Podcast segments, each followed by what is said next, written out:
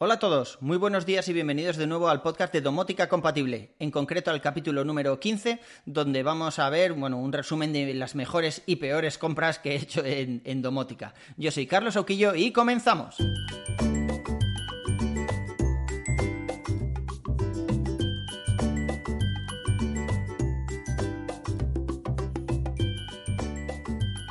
Para los que hayáis llegado aquí a través del blog, es decir, de, bueno, desde los artículos del blog, que llevéis un tiempo leyéndolo y demás, veréis que, bueno, que ya llevo unos años en esto de la domótica. Sí que es verdad que empecé poco a poco, cubriendo algunas necesidades, y luego me vine arriba y empecé a comprar cacharros, y hoy en día tengo la casa llena de, de automatizaciones, haciendo cosas sola y tomando decisiones, no siempre las más acertadas del mundo, pero bueno, la verdad es que estoy bastante metido, ¿no? Entonces, eh, pues claro, a lo largo de todo este tiempo he ido comprando distintos cacharros para, pues, para solucionar en algunos casos para solucionar algunas necesidades y en otro pues porque me apetecía automatizar alguna de las cosas de casa y no siempre han sido las mejores decisiones. No porque el cacharro en sí fallara, eso no me ha pasado nunca, o sea, nunca he recibido un dispositivo que estuviera estropeado, jamás, de ninguno de los fabricantes, y eso que he comprado algunos fabricantes que no siempre han sido así eh, reputados o que todavía no se conocían, ¿no? Pero eso no me ha pasado nunca, todo ha funcionado más o menos como se esperaba, pero sí que es verdad que no cubría exactamente lo que yo necesitaba o la integración no era muy buena, etcétera. Entonces, en este episodio quería contaros, pues eso, mis tres mejores compras y las tres peores compras que he hecho y que no recomendaría a nadie. Empezamos por las mejores. Dentro del top 3 de las mejores, empezamos por el top 3 y vamos hasta el 1, eh, quería hablaros del bridge de Akara. Ya sabéis que tenemos algún episodio aquí en el podcast eh, hablando de esos bridge de Akara, de todas las funcionalidades que tiene y demás, y la verdad es que pese a que fue una de las primeras cosas que compré, casi desde la ignorancia, porque había leído cosas, pero todavía, por ejemplo, no era compatible con HomeKit. Tenía algunas funcionalidades, parecía que iba a ser compatible pronto, pero cuando yo compré el primer bridge ni siquiera era compatible. A las pocas semanas salió un firmware que ya lo convertía en, compatible. Pero ya os digo, o sea, fue jugársela un poco. Y la verdad es que salió muy bien. El bridge de Akara no ha fallado nunca durante las primeras versiones del firmware sí que es verdad que había algunos problemas de desconexión de dispositivos. Por ejemplo, te salían todos desconectados y tenías que volver a darles al botoncito de cada uno para que se conectaran. Pero bueno, como en aquel entonces yo tampoco tenía la casa llena de dispositivos, pues no es algo que me preocupara en exceso. Y además de eso hace, pues puede hacer perfectamente cuatro años. O sea, en los últimos cuatro años no he tenido ningún problema de desconexión de los dispositivos. Más allá, pues eso, alguna vez que la wifi ha estado demasiado saturada o que he tenido algún problema de corte de luz o algo así. Así que es mi top 3 recomendado, el bridge de Akara, sobre todo el que tiene altavoz compatible con HomeKit. En el puesto número 2 tenemos el ecosistema de Philips Hue. Eh, yo soy un enamorado de las bombillas Philips Hue y he probado varias, he probado las Strat-Free, estas o como se pronuncie, de Ikea, he probado alguna bombilla también de Akara, otras fabricantes chinos que eran más o menos compatibles con HomeKit y la verdad es que como Philips Hue no he visto nada. Es cierto que son más caras que el resto, pero joder, es que no me han fallado jamás. O sea, es que no he tenido nunca ningún problema, nunca, cero, con, el sistema de Philips Hue. Nunca he tenido una bombilla que no responde, ni que el bridge se haya caído, nada. Sí que es verdad que hubo un día que se actualizó el firmware, también hace un montón de años, y una de las bombillas que, tenía conectadas al, al, ecosistema, o sea, al bridge, se quedó encendida. El bridge además se actualizó durante la noche, pues eso, se encendió una de las bombillas durante la noche y hubo ahí un poco de, lío en casa que no sabíamos qué había pasado porque se había encendido. Ya os podéis imaginar la bronca de mi mujer.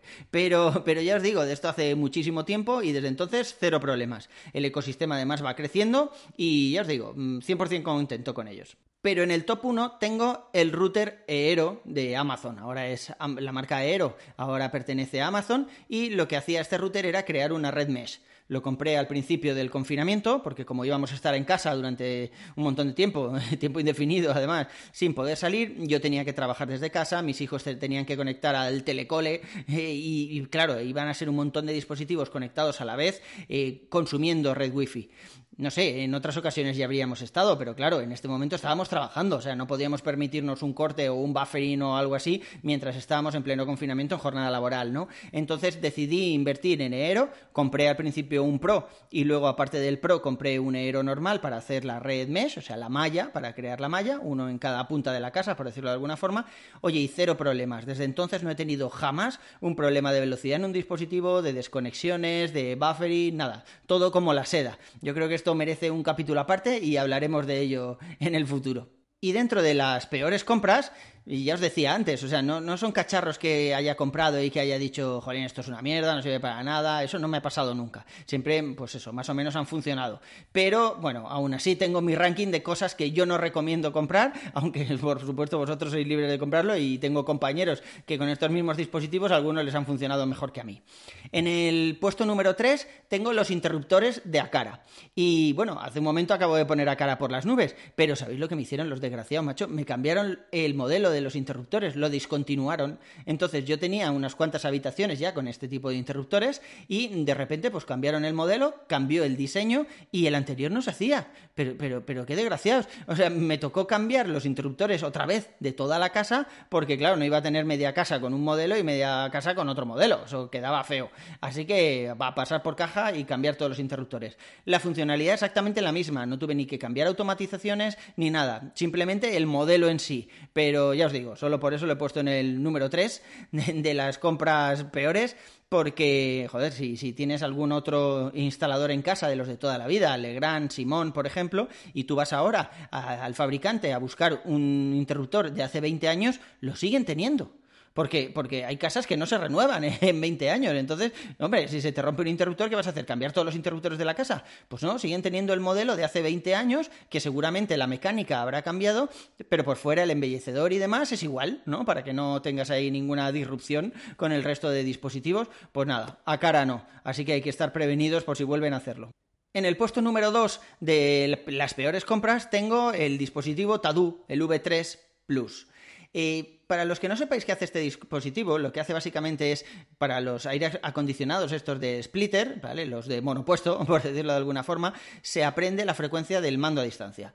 No es que se la aprenda que los tengas que emparejar ni mucho menos, sino que tú, bueno, pues de una lista que tiene inmensa de aires acondicionados, buscas tu fabricante y el modelo de tu aire acondicionado y es capaz de interactuar con él. Entonces, bueno, lo puedes dotar de cierta inteligencia. Normalmente desde el mando el aire acondicionado lo puedes encender apagar, igual le puedes programar una hora y tal, pero bueno, eh, integrándolo con un Tadú, pues lo estás metiendo en HomeKit, de manera que le puedes poner reglas de si estoy en casa, si me estoy acercando, si me estoy alejando, que se apague, etcétera, ¿no? Casi casi lo que queramos. Y el dispositivo en sí funciona bien, pero tiene varias pegas que a mí no me gustaron. Por ejemplo, tienes que tener visión directa con el aire acondicionado. O sea, si tienes el aire acondicionado en una pared, pues el Tadú tiene que estar en la otra pared, justo enfrente, lo cual es un poco... Eh, a ver, no sé, si en la otra pared, por ejemplo, tienes pues el mueble de la tele y tienes el aire acondicionado en la pared del fondo, pues igual tiene sentido, pero si no ya es un poco más complicado. Eh, por otro lado, por ejemplo, si tienes varios aires acondicionados en casa de estos de splitter, no puedes poner ningún repetidor ni nada así para concentrar todo en una sola configuración. Tienes que comprar tanto Stadus como aires acondicionados tienes. En mi casa, por ejemplo, que tengo dos, pues tenía que pasar por caja dos veces y el cacharro no es barato, vale unos 65 euros, me costó a mí, creo recordar.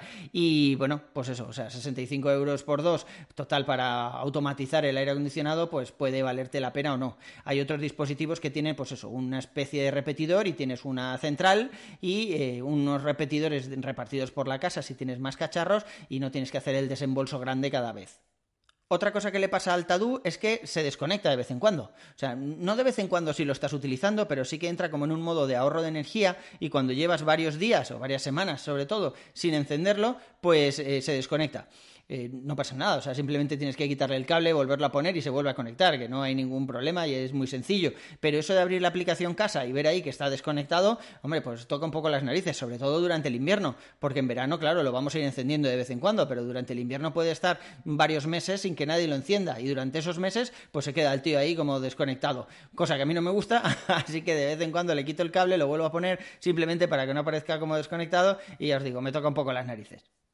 Y en el top 1 de las peores compras que he hecho en mi vida están los enchufes inteligentes de Eve, el gato. Y bueno, no es que sea una compra que hice mala, porque el enchufe funcionaba bien, pero ¿qué pasa? Que estos enchufes se conectan por Bluetooth. Ni siquiera se conectan a la Wi-Fi, no son Zigbee, van por Bluetooth contra tu central de accesorios. En ese momento yo tenía la central de accesorios en un iPad.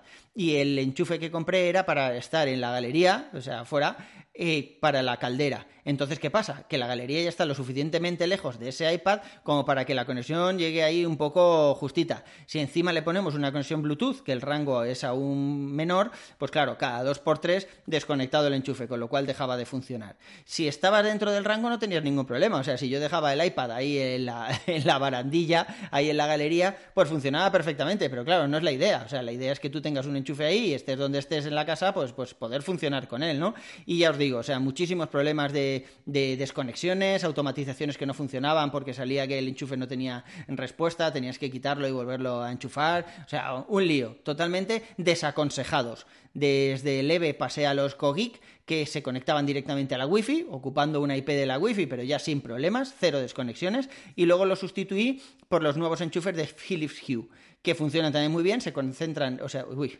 perdón, se conectan al mismo concentrador, al mismo bridge de Philips Hue y no utilizan una IP de, de la red. El único inconveniente que tienen es que no te muestran las gráficas de consumo, pero a ver quién mira las gráficas de consumo. Normalmente las estás mirando la primera semana, a ver si, si el cacharro que has conectado detrás tiene un consumo adecuado o si cuando está apagado consume cero y tal, pero no es algo que se revise de vez en cuando. Así que con los enchufes de Philips Hue tengo más que suficiente y, y me funcionan sin problemas. Bueno, y yo creo que eso es todo por hoy. Recordad que tenéis los artículos completos en el blog sauquillo.org, con H intercalada entre la A y la U. Invitaros al grupo de Telegram, donde veréis cómo descubrir alguna necesidad que en realidad no tenéis, pero que ha hecho alguien algo que, parece muy guay. A mí me podéis seguir en Twitter como Cesauki o poneros en contacto conmigo a través del blog. Un abrazo y hasta el siguiente capítulo.